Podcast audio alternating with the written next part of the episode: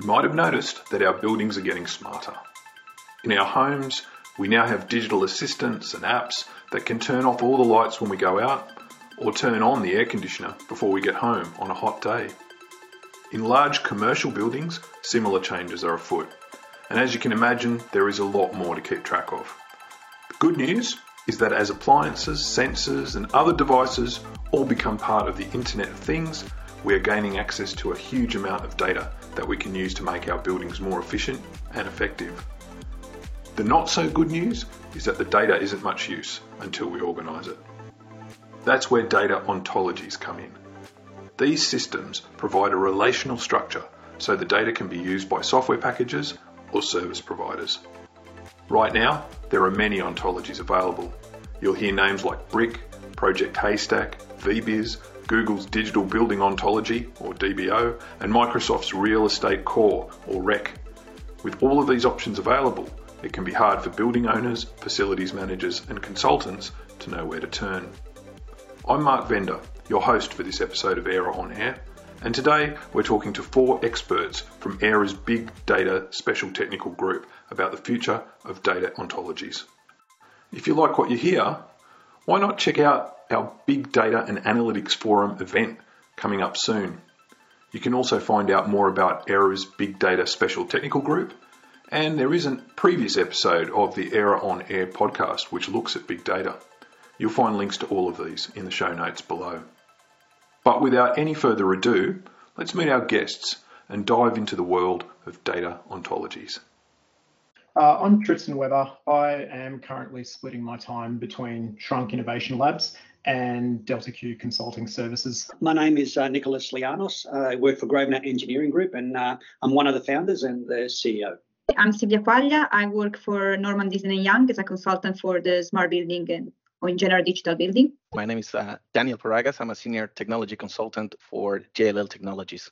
I'll start with Tristan with the first question. As a bit of a recap, ontology is, is a funny word because I think people hear it and it just sounds a little bit like uh, technical or something that might be a bit hard to understand. What, what would be your um, short soundbite um, description of what an ontolo- data ontology is? And I guess also, why is it a big deal? Yeah, that's right. A data ontology is is a lovely buzzword first and foremost, and I think people do grasp onto that a little bit.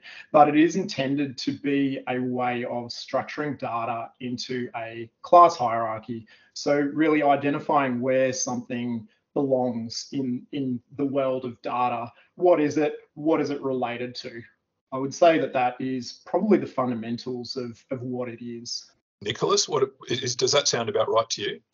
Uh, yeah, definitely. Um, people use the often they use the phrase naming convention, but it's really about phrasing conventions for whether we're looking at assets or components or systems, but also naming conventions for the relationships between the elements of a system and other systems. So it really is defining the way we describe operational technology in buildings.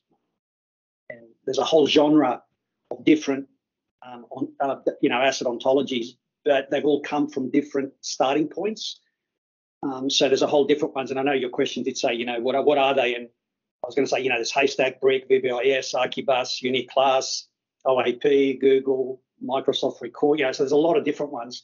They're all trying to do similar things, but they've come from different starting points. And it's really important to understand that when you're trying to decide which one maybe you should be adopting. So that's my perspective on it. Sylvia, is that is all of that? Do you think that's covered what an ontology is, or do you think there's other things we need to be aware of? I was trying yesterday to explain to my partner what it is, and uh, I think uh, my partner understood. I am Sylvia, but you know there are thousands of other Sylvia. Uh, I'm a, a, human, so maybe there is an animal called also Sylvia, and uh, you know the relationship is there. I work for NDY, so that define me much better than just the name Sylvia. So that's it's kind of where the ontology comes from. When you have a large amount of data, so for example, a large amount of Sylvia, you need to understand much better where the data comes from, how it's correlated to the space, and uh, like because otherwise it's just a value. It's just a I don't know, 30. What is 30? It's uh, like it's a temperature.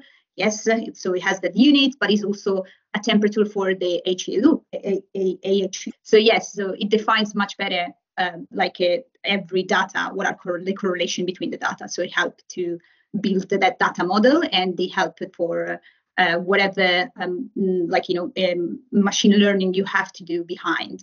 So uh, it's a structure, it's a way to structure your data. Excellent. That's a great example what you said, and I think that's one of the challenges. Say, trying to explain to someone who maybe isn't in the industry what what is an ontology. Dan, anything you'd like to add to that? So, so uh, yeah, I think all the definitions uh, they're they're spot on. I, I, think we're sometimes posed with the challenge of, of boiling it down, and if I can boil it down, uh, it's actually not me who described it this way, but uh, the World Wide Web uh, consortium. They they actually put it very clear when they uh, say they say that there's no distinction between ontologies and vocabularies, and a vocabulary being a, a used to define concepts and relationships used to represent or describe a, a field of study, right, or a topic or a subject. Uh, in our case, uh, I was saying it's commercial real estate and and uh, steered towards HVAC, but they could be ontologies for agriculture, uh, contracts, etc. Right. So I, I, think it's important to to mention that uh, if you think about the the ontology as the vocabulary, it's not to be confused with the mechanisms to encode the the data or to transmit the data, right? Uh, which is typically an area of confusion the other question I had was, yeah, well, why are they such a big deal? I mean, it sounds like we're trying to organise information here and find ways of organising information. But uh, maybe if you can just tell me quickly, why is that so important in this day and age? Um, Tristan. So, one of the reasons they're so important in the context that we're speaking about is machine readability. What we're trying to do is take these huge swages of data and really get meaning out of them at scale. And we need an application that is able to distinguish uh, point A from point B and do so in a scalable way without a user having to say, oh, this one is uh, not actually related to the query that you're looking at. We need the machine readability there. Um, so we need that data to be structured in a way that humans can understand it, but also machines can understand it. And machines uh, lack the nuance that a human does. So if I, for example, saw Nicholas's name spelled incorrectly, I would still know that it's Nicholas Lianos, but um, the the computer may not be able to figure that out so well. That's fantastic. Yeah. Uh, um, Nicholas, anything you'd like to add to that about why these other ontology, ontologies are so important? No, Tristan said it well, but I guess one thing I will do is I'll use Sylvia's example when Sylvia said I'm getting a piece of data called 30, 30, right? But what does it relate to? And, you know, is it Sylvia's age? Is it Sylvia's temperature? Like, because we're trying to figure out if she's sick or not, right? Or is it Sylvia's number of pets in the house? Uh, you know, we don't know. So I think having a, a framework of labeling that's standardized so everyone understands what that 30 stands for then goes to Tristan's point, which is obviously we can ingest that 30 and run it through an algorithm perhaps that will give us some useful information about whether Sylvia is getting sick or not. um, I'm just playing on that same analogy, but it's all about contextualizing the data that that's coming in. And if all that's if all those naming conventions are standardized, you don't have to manually do that. You can just get the data's coming in, you instantly know what it is and what it stands for, which means you can use it straight away to generate actionable insights that can help maybe create a, you know, make things better for everyone. Yeah. Um, Sylvia, anything you'd like to add to that about why data ontologies are so important? Uh, it's important when you start to have a big amount of data because uh, uh, obviously the idea is that uh, like a company that has a big portfolio then would like to understand how the different buildings are performing you know and how you can compare you want to compare apple with another apple not apple with a banana so i'm like you need to standardize all these things from like in background. So you need to have a certain way to see, okay, let's see all the zone temperature that have the same property. Like are they acting all the same? Or the chiller, what is the efficiency of each? And why this chiller is less efficient than the other? Because maybe it's working in a different way, but you cannot really know all these things if you don't have a, a, a snapshot of your building. Like if you don't build like a, a, a kind of a 3D version um, of the, your environment with the, you know, the relationship between all the equipment. right? Because just have a, a, a, photo it doesn't let you understand. You need to see the entire picture during the time and how the building is actually reacting. Building are alive things. It's not they are not static. so you need to see these things when you are changing uh, temps, like uh, you changing set points or other things, how the building is reacting. You know, so I, I, for doing this kind of uh, um, process and algorithm, you have to standardize it. Otherwise, it's impossible to to achieve that. Because before back in the day you know like what company was doing is just to naming like the points with the name that was meaningful but that's it's impossible to standardize you know like every company named the points in a different way. Everyone has a, a shortcut or to say temperature they say temp or just t or delta t you know like it, it's not it you cannot uh, standardize these things. You need to have uh, something beyond that that create the standardization and the structure Excellent. That makes a lot of sense, definitely. Dan, any, anything you'd like to say there? Um, I think it's pretty well covered. What I can say is that one of the reasons ontologies became very important in the recent years is that the same way learning a, a new language uh, breaks down barriers, just for example, like the, the world has adopted English, right, as the uh, a global uh, language that we all use to communicate, right? Um, so I think you can you can think of uh, ontologies in the same way to break down barriers, uh, not only for machines, like Tristan said, to to interpret and and uh, consume data, but for humans, right? Uh, uh, either engineers in the same profession that now can have access to normalized data that they didn't have before to either do performance analysis or simulations, right? Uh, now they have access and they don't have to sort through either if it's coming from BACnet or some Modbus obscure register and obscure data type, uh, but also to enable people from other fields uh, to innovate, right?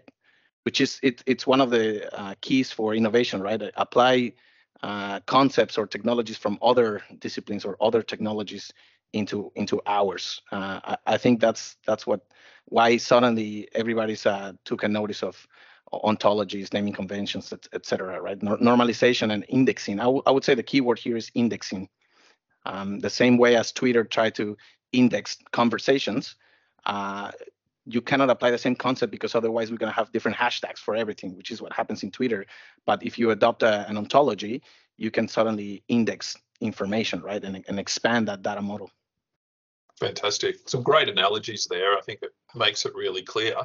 Um, one of the points that Nicholas already alluded to is that um, there are a number of different ontologies out there. Um, so I guess, you know, we're talking about standardization of data and being able to interpret it across the board.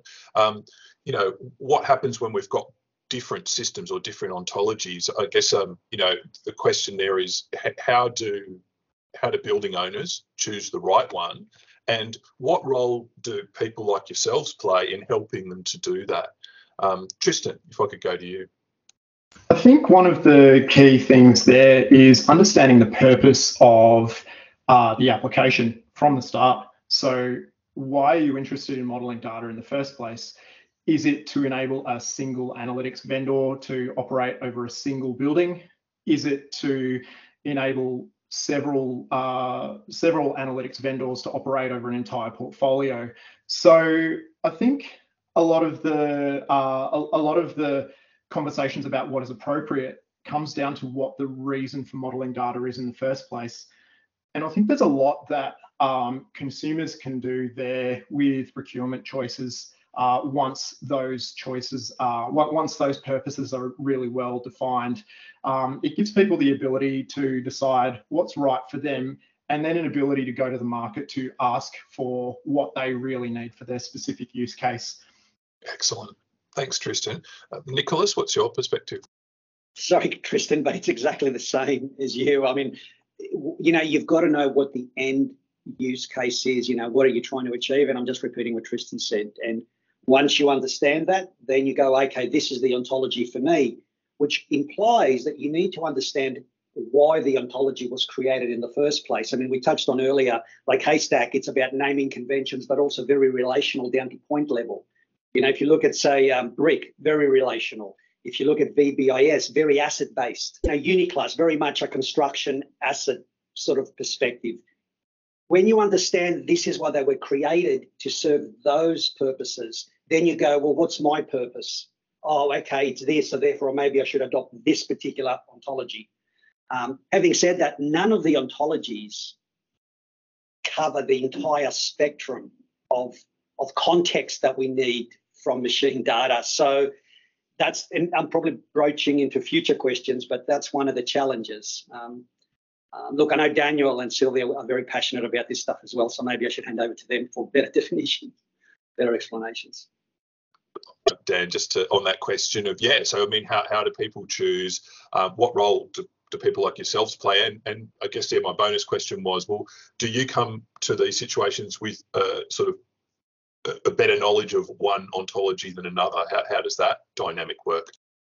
Yeah, well, certainly we can we can see that within the the uh, popular ontologies, uh, there are some uh, there are ones that are being uh, adopted widely, uh, and there's some other ones that are used by uh, just segments of the industry, right? I think the first customer or something I will tell I could I could suggest to my customers or even to solution providers is um, just commit to one.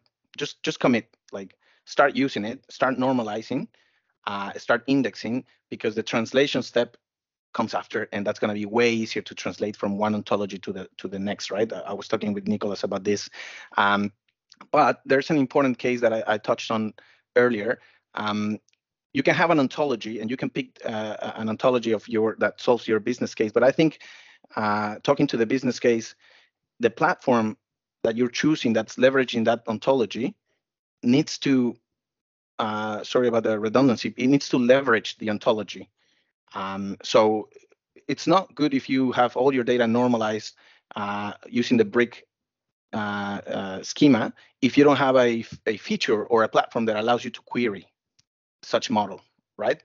Uh, so if I have a, a, a, haystack, a beautifully tagged haystack portfolio, but my dashboards are not leveraging that model, but rather going directly to the database, then then you just waste a lot of resources in that effort. So so one thing is the ontology, but make sure that the technology you're using it actually leverages the the the ontology and not just tagging for the sake of tagging, right? To to to give a tick to the to the guidelines or specifications. So uh, another thing um, I'm keen to see in the industry is whether the platforms uh, allow for integration of other ontologies. Like imagine you have a building uh, in a train station and then your business case starts actually uh, uh, drifting into uh, the topic of trains or infrastructure. So now Brick is going to fall short, right? Um, or now Haystack is going to fall short. But that doesn't matter because uh, we were talking about the World Wide Web Consortium. Uh, there's a lot of people uh, maintaining and creating ontologies for all types of topics and, and subjects. So as long as the platform and the solution that you pick leverages those, then then you're all good. And this is something I'm gonna uh, keep keep um, watching closely. Great. All right. Well, so we've talked a little bit about that there are different ontologies and how do you choose them, but we're also, I guess, what you're saying is that we're having situations where there are different ontologies in place uh, in, say, the same portfolio, or maybe I don't know in I don't know if that happens in the same building, but um, what this must create is some interoper interoperability uh, challenges. So um, I guess it'd be interesting to hear about um, you know what those challenges are and how do you overcome them, um, Tristan. So some of the interoperability challenges uh, that you identified, um, they are incredibly difficult to deal with because there aren't really any, um, commercially available solutions to deal with it. They're not particularly common. Um, so really, I think again, this comes down to uh, making the right choice in the first place and making really conscious decisions about how data is is modeled in the short term. I think in the longer term, uh, there will be data wrappers which translate between the ontologies. And I think it's going to become more and more necessary and more and more in demand as the market moves towards this concept of a data platform with applications sitting over the top. That said, there are some fundamental issues relating to that translation layer with things like Haystack, which isn't really an ontology, it's a semantic tagging model. and more formal ontologies like Brick, uh, Real Estate Core, Google DBO, and these things have a much stronger class hierarchy than Haystack, and and and that um, I guess really means that the, the the market probably needs to head in that direction of making choices around that formal class hierarchy because it makes that translation layer far more straightforward from a technical perspective. Great, thanks, Tristan. Uh, Nicholas, what, what's your perspective on that? Um, very similar to Tristan, and Tr- Tristan gave a really elegantly technical um, explanation there. I think look, the bottom line is if if a service provider has a, a an ontology that they're using to, to, to organize their data, but the property portfolio that they're being asked to maintain has no ontology whatsoever, well, guess what the challenge is? All the data extracted from the building is named in all different weird ways, and we have to manually then understand what it stands for. And that manual translation takes a lot of time and cost, which means we can't implement really good analytics in the building because we have to spend all this time, which the customer obviously doesn't want it to cost a lot of money. So straight away, there's the, there's the challenge and the money that it costs. You've got to do it manually. However, if the customer does have a standardized ontology, even if it's different to the service providers, if it's standard, then there's a hope that the, an automated translation engine could allow for the for the you know for the translation to happen very quickly. So you can start ingesting data both ways and then getting the benefits out of using that data by actionable insights and all the rest of it. So the challenge is really is there an ontology is there two ontologies that can talk to each other? And I think to Tristan's point, yes, there is no universal uh, translator at the moment, but there are organizations that are looking to invent them and are inventing them. And I think all of us on this panel are engaged in assessing the efficacy of those uh, translators because the quicker we can use them, um, that means the easier it'll be because we just want to use the data in the building, you know, to, to deliver better outcomes. Um, and we want our customers to get the benefit of that. And if that's going to be manually done, it's terrible. So, so it's really up to service providers and consultants to work together, I think, to to make sure that you know we use automated um, ontology translators because let's face it, and I think Daniel and I had this discussion the other day. There's going to be a lot of different ontologies for all the different reasons we talked about earlier, and we just need to have a translator. Expecting English to become the dominant sort of ontology, maybe in 20 years or 30 years. I think eventually all the ontologies will end up being the same because they'll eventually cover each other's gaps. But it's going to take time, and I think the translator is very much needed, and that, that's the biggest challenge as far as I'm concerned. Sylvia, just wondering, yeah, what what your you know, perspective and maybe even experience is with that. Well, at the moment, it's really a mess because uh, obviously uh, there are like a, a, different type of ontology, um, and some big company decided to make their own because uh, it was not probably suited their purpose. Um, but hopefully, in the future, if you choose uh, to model your building in one standard, whether it's brick, whether it's a Haystack real estate, or an etc., you will be able to easily convert that model in any other standard. So that's what I'm hoping for, because at the moment it's really difficult. Um, uh, this will obviously uh, reduce or eliminate completely uh, the choice because at the end of the day you are interested in the outcome you're not interested in the ontology so that it's it's it's really silly to waste all this time and this effort in something that should be made very like it should be automated by computers. It should not be done manually by someone. But at the moment it's still like that. And i feel it happens with also the protocol. There was a lot of different protocol a lot of different um, you know um, uh, providers and uh, uh, manufacturers that they were developing their own and then at the end of the day we finally get back but it takes a lot of time. So we obviously are expecting the same outcome here. It just will takes a little bit of time and because we are actually at the beginning of this process. Um, so yeah. So that's that's that's what i'm uh, thinking. There are interesting projects like the ontology alignment project uh, by building iot. And uh, that should be able to do this process of like merging uh, and uh, translating all of this ontology together. And so it really doesn't matter what you're using. Uh, but at the moment, it's still very not autonomous. It's very manual.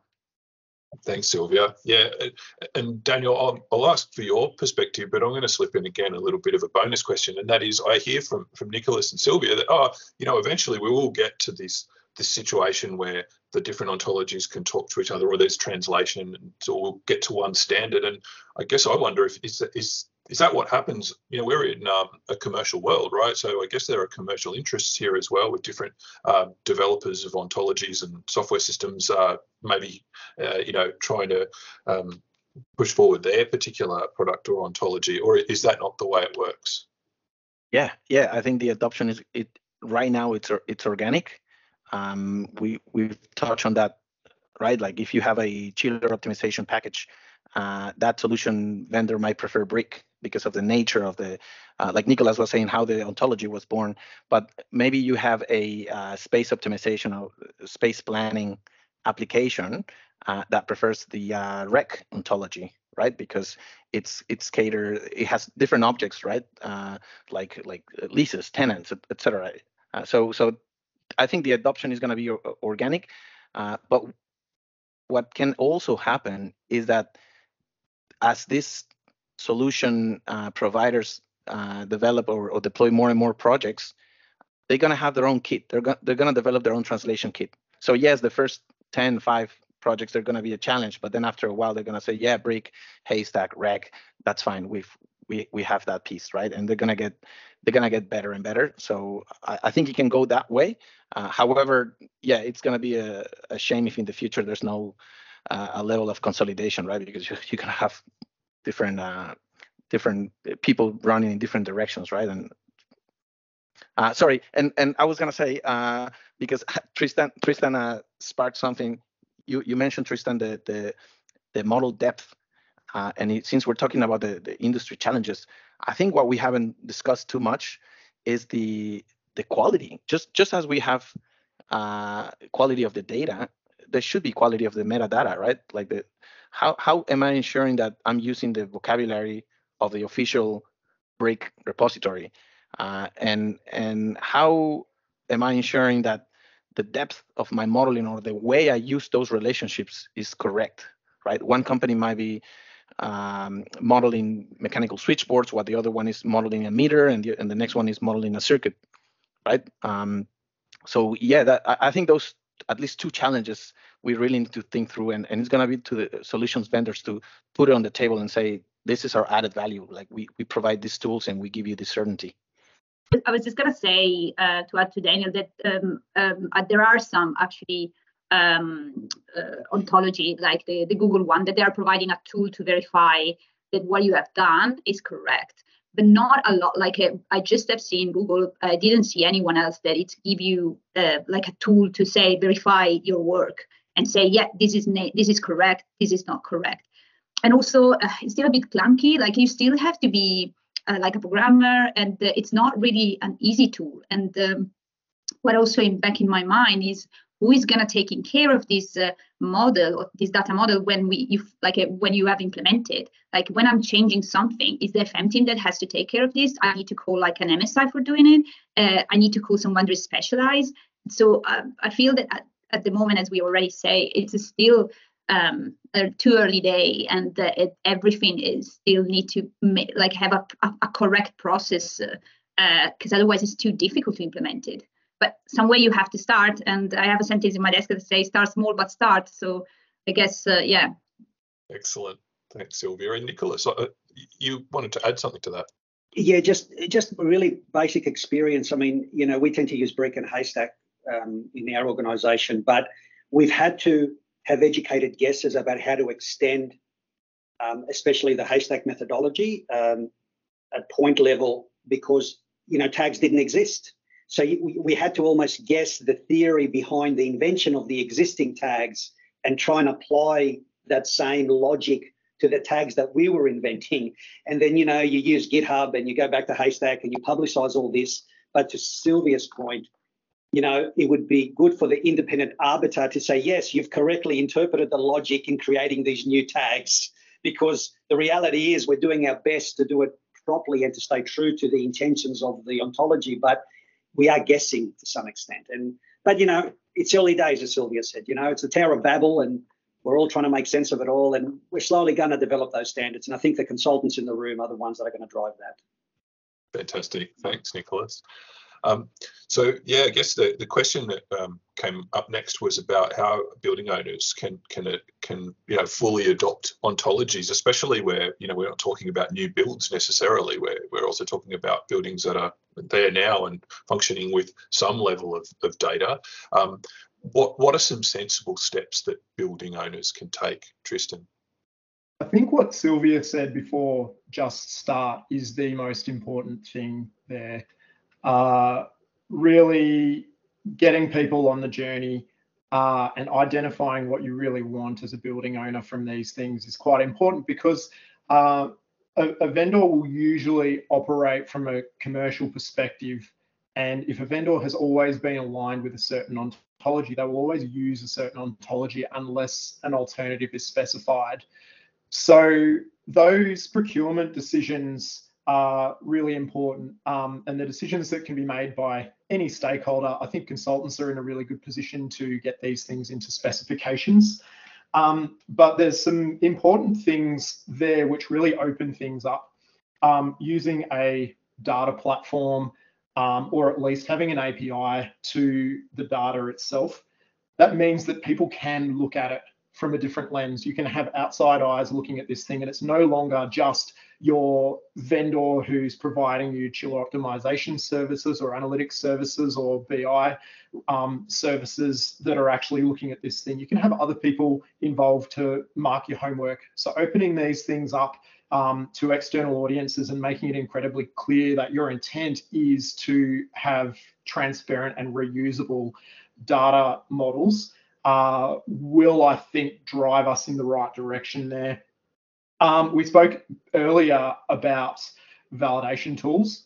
Um, they're very technical. The outputs are very technical, and they say, does this model apply to the validation requirements of uh, Brick or DBO?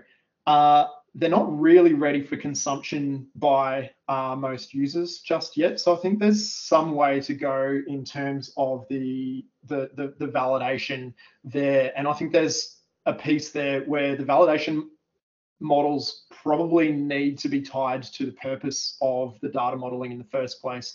Like if I want an energy efficiency outcome um, by implementing a measurement and verification strategy on every single meter in my building, you want to know that every single one of those meters is modeled correctly, but you may not really care about certain other aspects of that system.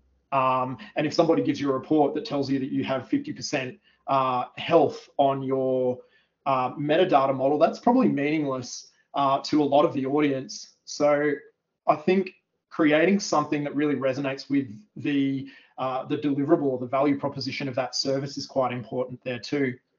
Thanks, Tristan. Yeah, um, Nicholas, what, what are your thoughts? Maybe um, you know if you want to add on to that, but also the um, the point about um, you know what what steps can building owners take? Uh, uh yeah, I just want to reinforce again, as Sylvia said, just start and be consistent in the adoption. If you're going to say go with Uniclass, be consistent in applying it in as intended. That's number one. Tristan's point is really deep, actually. You've you've sort of taken me, and I don't want to go down rabbit holes, but yeah, I think you know when you have a service provider that's really deep into what they're doing and they have to go to a very granular level, which means the ontology that they're applying is very suited to that. But then you have a customer that doesn't need to get to that incredibly deep level and therefore has a more generic ontology that's higher up. But we still need to connect, right? So I think that gets back to the the translation engine that would make those two things meet because I think you are going to have service providers that go incredibly deep and incredibly detailed. And you know, the, the customer's ontology framework isn't going to be suitable for what they're trying to do, although they will need some of that data that the customer has. So I'm simply trying to make the point the translation engine has to be very flexible in being able to deal with these things. One's up here, the other one's down here. And I'm just saying I, I, I can't see how we're going to get away from that that very different sort of approach in ontologies between customers and service providers, for example. So both Tristan and Nicholas have said, you know, what are some steps building owners can take is just and quoting you, Sylvia, saying just do it. um, but I guess uh, you know, which is great, and uh, so I'd like to hear what you have to say on that, and also whether it's just do it like you have to do it all at once, or is it something that can be done over uh, a period of time? How, how does that work exactly? Well, there are two different type of client that I experience um, since I came here. Um, the client that already have full idea of what they want and they are going with a certain type of ontology because they already have their plan and they already understood which type of ontology they are um, outside and uh, they might also participate forum and stuff like that. And the client that has no clue and also has probably no portfolio vision because if you don't have a clue of that uh, you don't probably want to um, have a like a data lake or you don't want to play with data you don't want to get outcome for the data or you don't know how to do it so they just come to us and say, hey, I want a smart building, and we're going to explain, okay, like it, you know, you need to like build the, uh, that uh, like a database with all your data, data lake with the different uh, buildings and stuff like that. And then they're just, and you need obviously an ontology on top of that to um, then provide the outcome that you wanna, and then they just uh, completely lost and they're like get me whatever you want. Like uh, i don't care. I don't care if you go for ice stack Brick whatever whatever is the market going.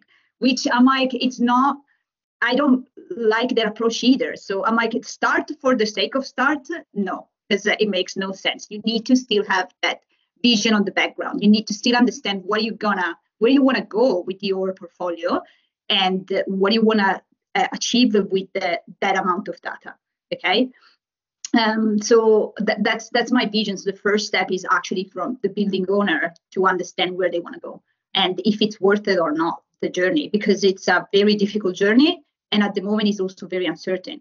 Um, so yeah, that's that's that's my point of view as a consultant. Yes, we can driven change, but if we don't see on the other hand someone that want to change their approach and want to embrace uh, the new digital world and they are not ready to do it because that's the other things that most of the uh, clients are not ready for this uh, new approach. Um, it's very difficult to drive anything. Like you can just uh, like you can just go and follow the client that already has a, a good a pretty good idea of what they need.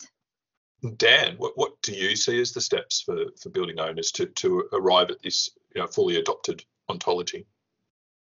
I think uh, since the we can agree that some of the tools may not be there to have a uh, streamlined, call it a uh, uh, data model maintenance. The best thing right now that owners can do is appoint a responsible. Make it very clear that you know the HVAC contractor needs to maintain the HVAC portion of the data model. Whatever the tool is, if you need to learn the tool, so be it. The access control system uh, needs to maintain the access control portion of the of the data model, and and they need to be responsible for it. And I think it is a challenge because um, we cannot even maintain flat documents. How many times we come to a building and the topology it's it's outdated, right? Uh, so it's going to be a big challenge, but it it needs to be stated some somewhere, right? Um, and the second the second if you're going to do it. Um, the approach is different for greenfield and brownfield, right? If you're doing it for the first time, um, I think uh, just an advice that I could say is that just think through and plan your approach, right? Don't go out there filling up spreadsheets. There's there's different tools. There's just think it through. Bring your Excel wizard.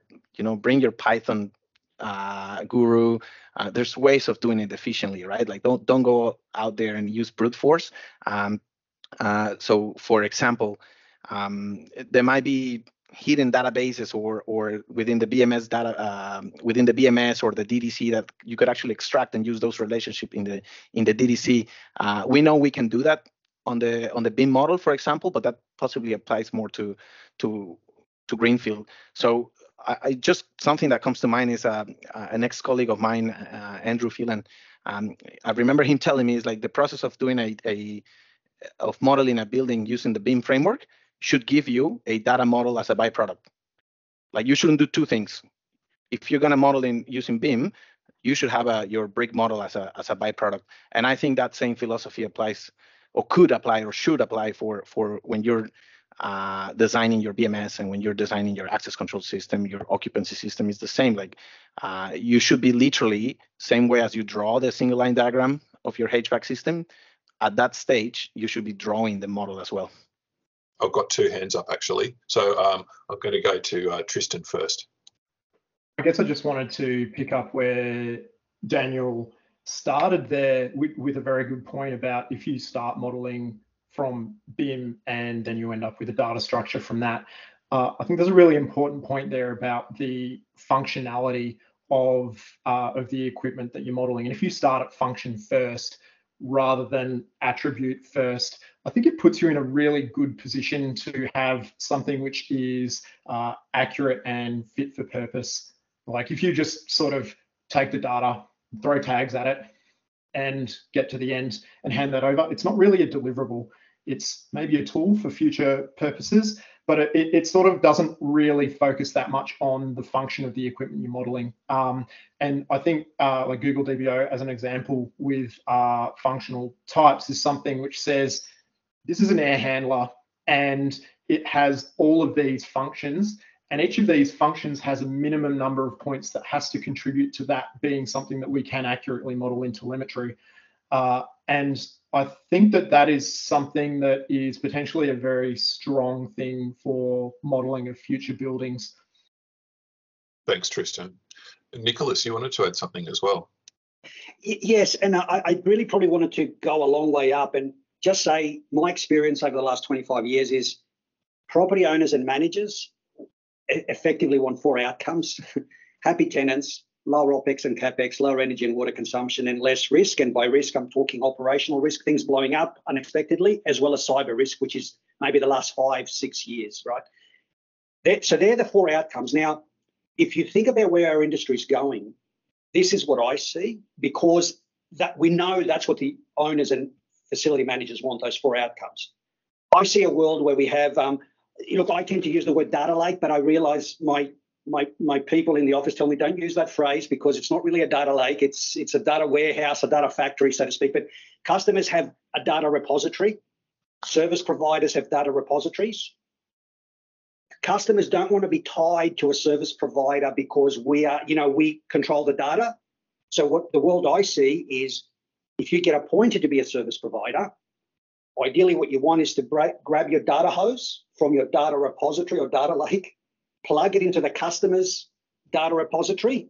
There's a universal translator that allows for this, you know, the, the two ontologies to somehow communicate because there, there is structured ontologies on both sides, which means the service provider can start providing a better quality of service at a lower cost because they're no longer doing dumb labor intensive maintenance and repairs. So what I'm saying is that's that's the world I see us going to. You know, you appoint a service provider, he plugs in his data hose, you're getting that communication. We're refreshing the customer's data repository constantly at zero marginal cost.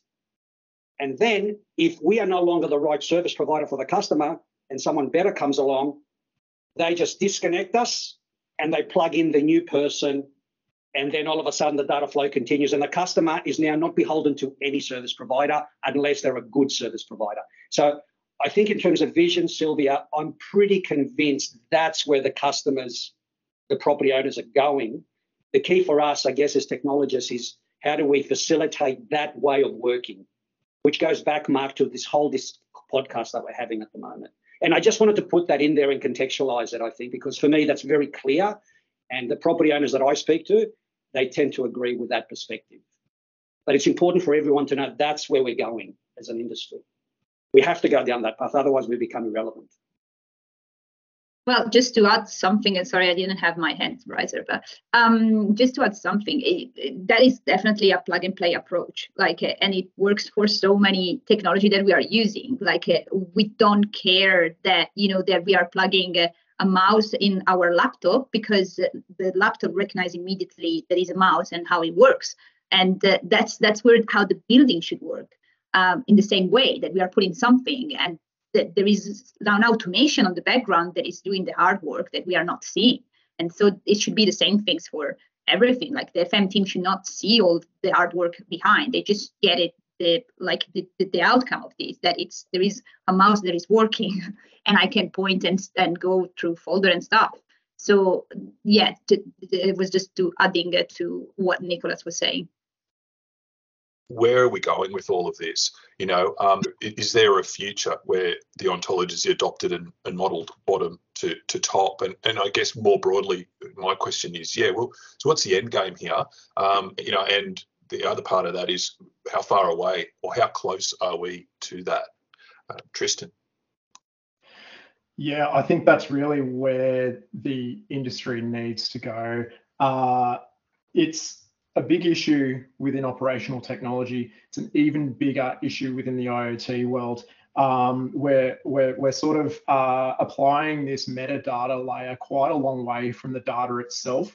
Uh, and I know that Daniel mentioned before um, the, the really strong distinction that when we talk about ontology, we're not actually talking about the data itself. We're actually um, fairly substantially removed from the data. Um, but yeah, I, I think um, this requires massive buy-in from OEMs in all likelihood uh, to get to a point where devices communicate their attributes uh, as well as their values.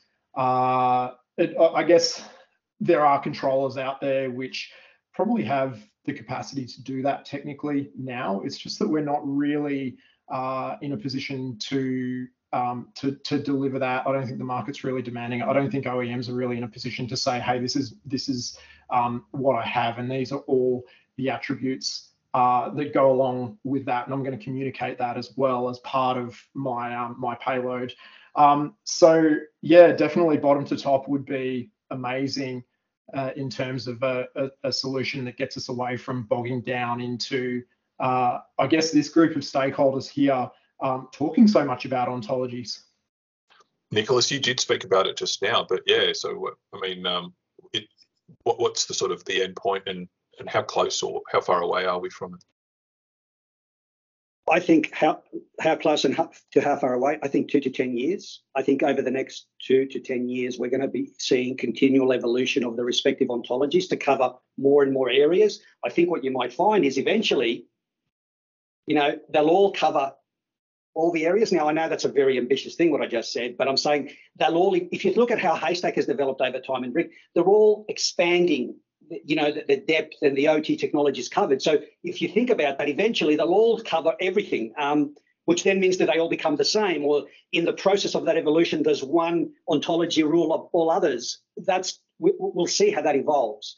However, at the moment, right here and now, we need we do need automatic data, you know, ontology translation because those data pipes connecting the two data repositories are certainly going to be demanded because it's going to drive down costs and improve profits and make tenants happier and more productive. So Sylvia doesn't have to leave a building because of a fire alarm that was a nuisance call. You know, um, so I guess my point is that's that's that's where I see, and the next ten years are incredibly they're going to be evolutionary, but I think also very exciting because you know imagine having a plug and play building, Sylvia, and you know service providers are only servicing that building based on their merits, not because they've got some sort of you know, proprietary technology or knowledge, because that's not right. That's not what you know. So that's that's my answer. Thanks, Nicholas. Sylvia, do, is, do you see those sort of plug and play buildings coming online in the next uh, two to 10 years? That's the only way to go. Um, I feel that the aim goal is autonomous building, like uh, not even just plug and play, but building that they are actually providing uh, the, their own comfort. Like they are changing uh, based on the, the condition, external condition, and like you don't really need to do anything. Uh, you're just uh, like it's just a, a, learning process that the, the in the background. But also I see this as like with a broader vision, not just only for one building or a portfolio, but for entire city. How cool would be as a tenant if you can already see how that floor or even like a tenant of a house how much it's going to consume like what is the renting of that house like a uh, like what is the efficiency of the house or the efficiency of what you got in the house or even in the floor or whatever. So uh, it's more like to provide all this data and make it clear to the next person that is going to rent that place. Um, so I, and also it's it will be good for the energy provision because imagine if you uh, can see the demand of a building uh, from electricity point of view or whatever like you can see uh, depending on the uh, forecast condition how it's going to change and how many how much electricity you will need to have on the grid and stuff like that. So I see a bright future for the city. Uh, but obviously, uh, it, it, the next 10 years, as Nicholas says, are very exciting, but also very challenging because uh, even for myself, I'm an engineer and I need to learn so many like uh, new stuff in my journey that I was not experienced before. Like my mom is an engineer too, and she didn't have to learn all these things. Obviously, everyone is still, but the digital world is a completely different world and it's so evolving continuously that you need to continuously check on what is going on in the market and uh, what is the next things and uh, how even the ontology are going. Because uh, uh, I work for Google quite a lot and I left uh, in the one I finished one project the last three or four months and the again the, the DBO already changed they add new stuff. And so it's it's it's a learning curve it's incredible how you still like you still need to learn continuously new things yeah, that's interesting. So you're talking not just about what's going to happen to the buildings, what's going to happen to the people who are working on the buildings or what's happening. Well, yeah, them. new category. Yeah. An FM team will be completely different, you know, like, and also the people that the real estate company uh, need to hire will be different because they will be much more specialized also on data anal- analysis, you know, not just only anymore like engineer. You, you will need programmer and the, you will need people uh, that works on the background. So it's a completely new world but this is not just for us. This is not just for the real estate um, um, industry. It's for every industry. This will affect everything. Fantastic. Thanks sylvia. And dan i mean maybe you can finish this off with your your vision of uh, ontologies for the future. Where are we heading? Yeah i think um, I, I, think i cannot add too much to the the future state but rather uh, suggesting a mind shift to to owners and operators to stop thinking about the the tangible use cases the way they've been doing it. Uh, when they say oh what is the use case? And, and people think oh well uh, we've improved the chiller efficiency. Like those use cases have been tackled over and over. Like nicholas and team they have been uh, uh making buildings perform more efficient efficiently with and without ontologies right? I think the the real use case is yes we took this building from five to six NABERS stars but having an ontology allowed us to trial and test multiple chiller optimization platforms. It allowed us to uh, reduce the integration costs. Like that is the use case that we need to make the owners and operators understand. Uh, and and maybe I can I can wrap up with another analogy. If you guys know um, uh, IMDb, the Internet Movie Database, uh, that's a website, and anyone can do a website that has a database of movies, actors, etc.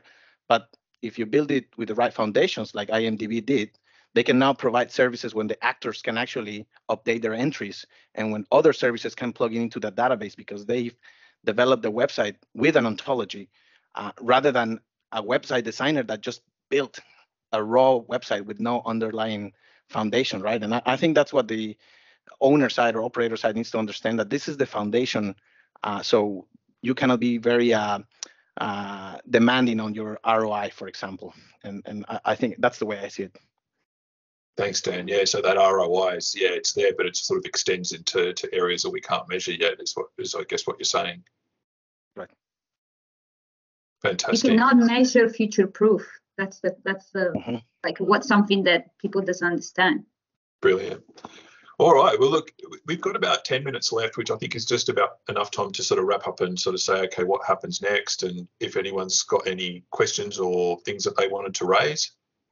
Mark, the one thing, you know, Sylvia touched on it, and so did Tristan, but it, it really is about this world of, of OT and how it's merging into IT, and you need all these different skills. I can sort of just share a practical example for us.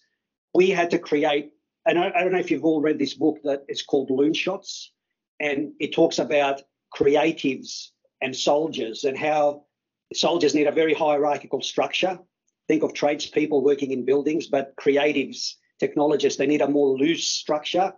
And it talked about you need to almost, they have different needs, managerial needs, so you need to separate them, but you need them to work together. So, and the way we try to do that is, you know, we just simply created a separate entity and we put all our technologists together, but these technologists come from seven different areas, you know, IT, big data, OT, BMS expertise, um, you know, code cutters, you know, soft devs people.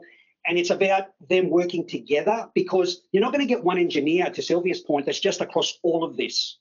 You know, now you need chief technology officers, for example, that are incredibly diverse in their capability to weave that team together. And then they need to have the emotional intelligence to link with the soldiers. So the tradesmen, for example, that are consuming the actionable insights that the technology is developing and extracting data from them and then using it back by machine learning to get the algorithms to work better.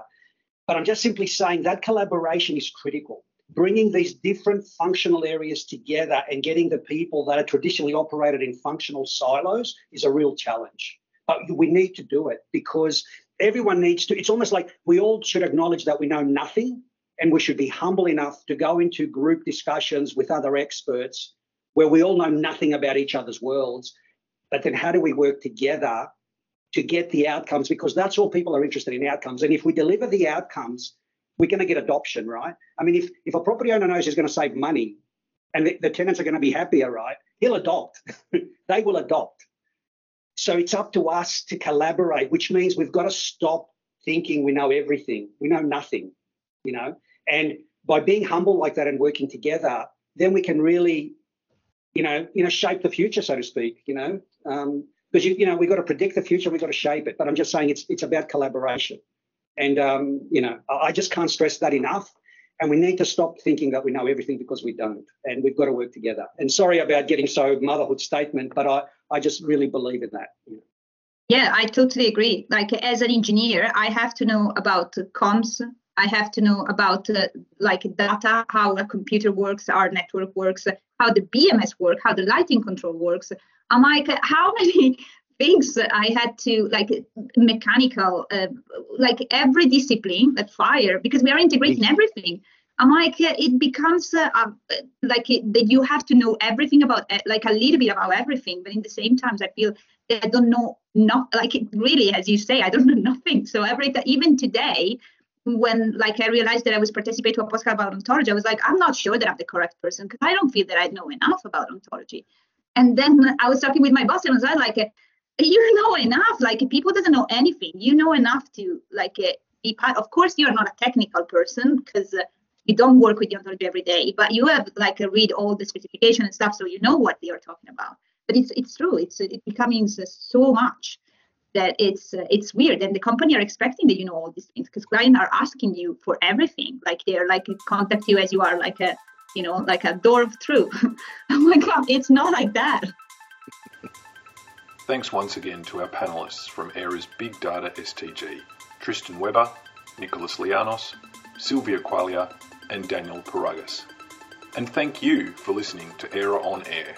We invite you to check out our other episodes about different aspects of an invisible industry that makes our modern life possible heating, ventilation, air conditioning, and refrigeration. HVAC and R.